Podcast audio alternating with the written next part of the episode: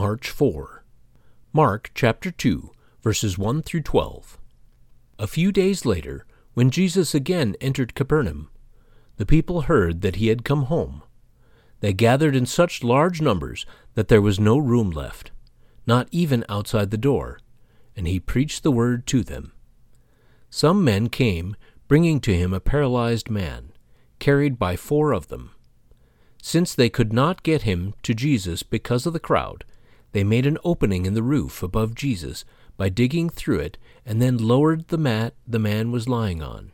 When Jesus saw their faith, he said to the paralyzed man, Son, your sins are forgiven. Now some teachers of the law were sitting there, thinking to themselves, Why does this fellow talk like that? He's blaspheming. Who can forgive sins but God alone?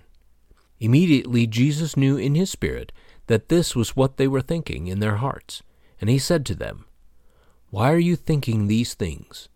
Which is easier, to say to this paralyzed man, Your sins are forgiven, or to say, Get up, take your mat, and walk? But I want you to know that the Son of Man has authority on earth to forgive sin.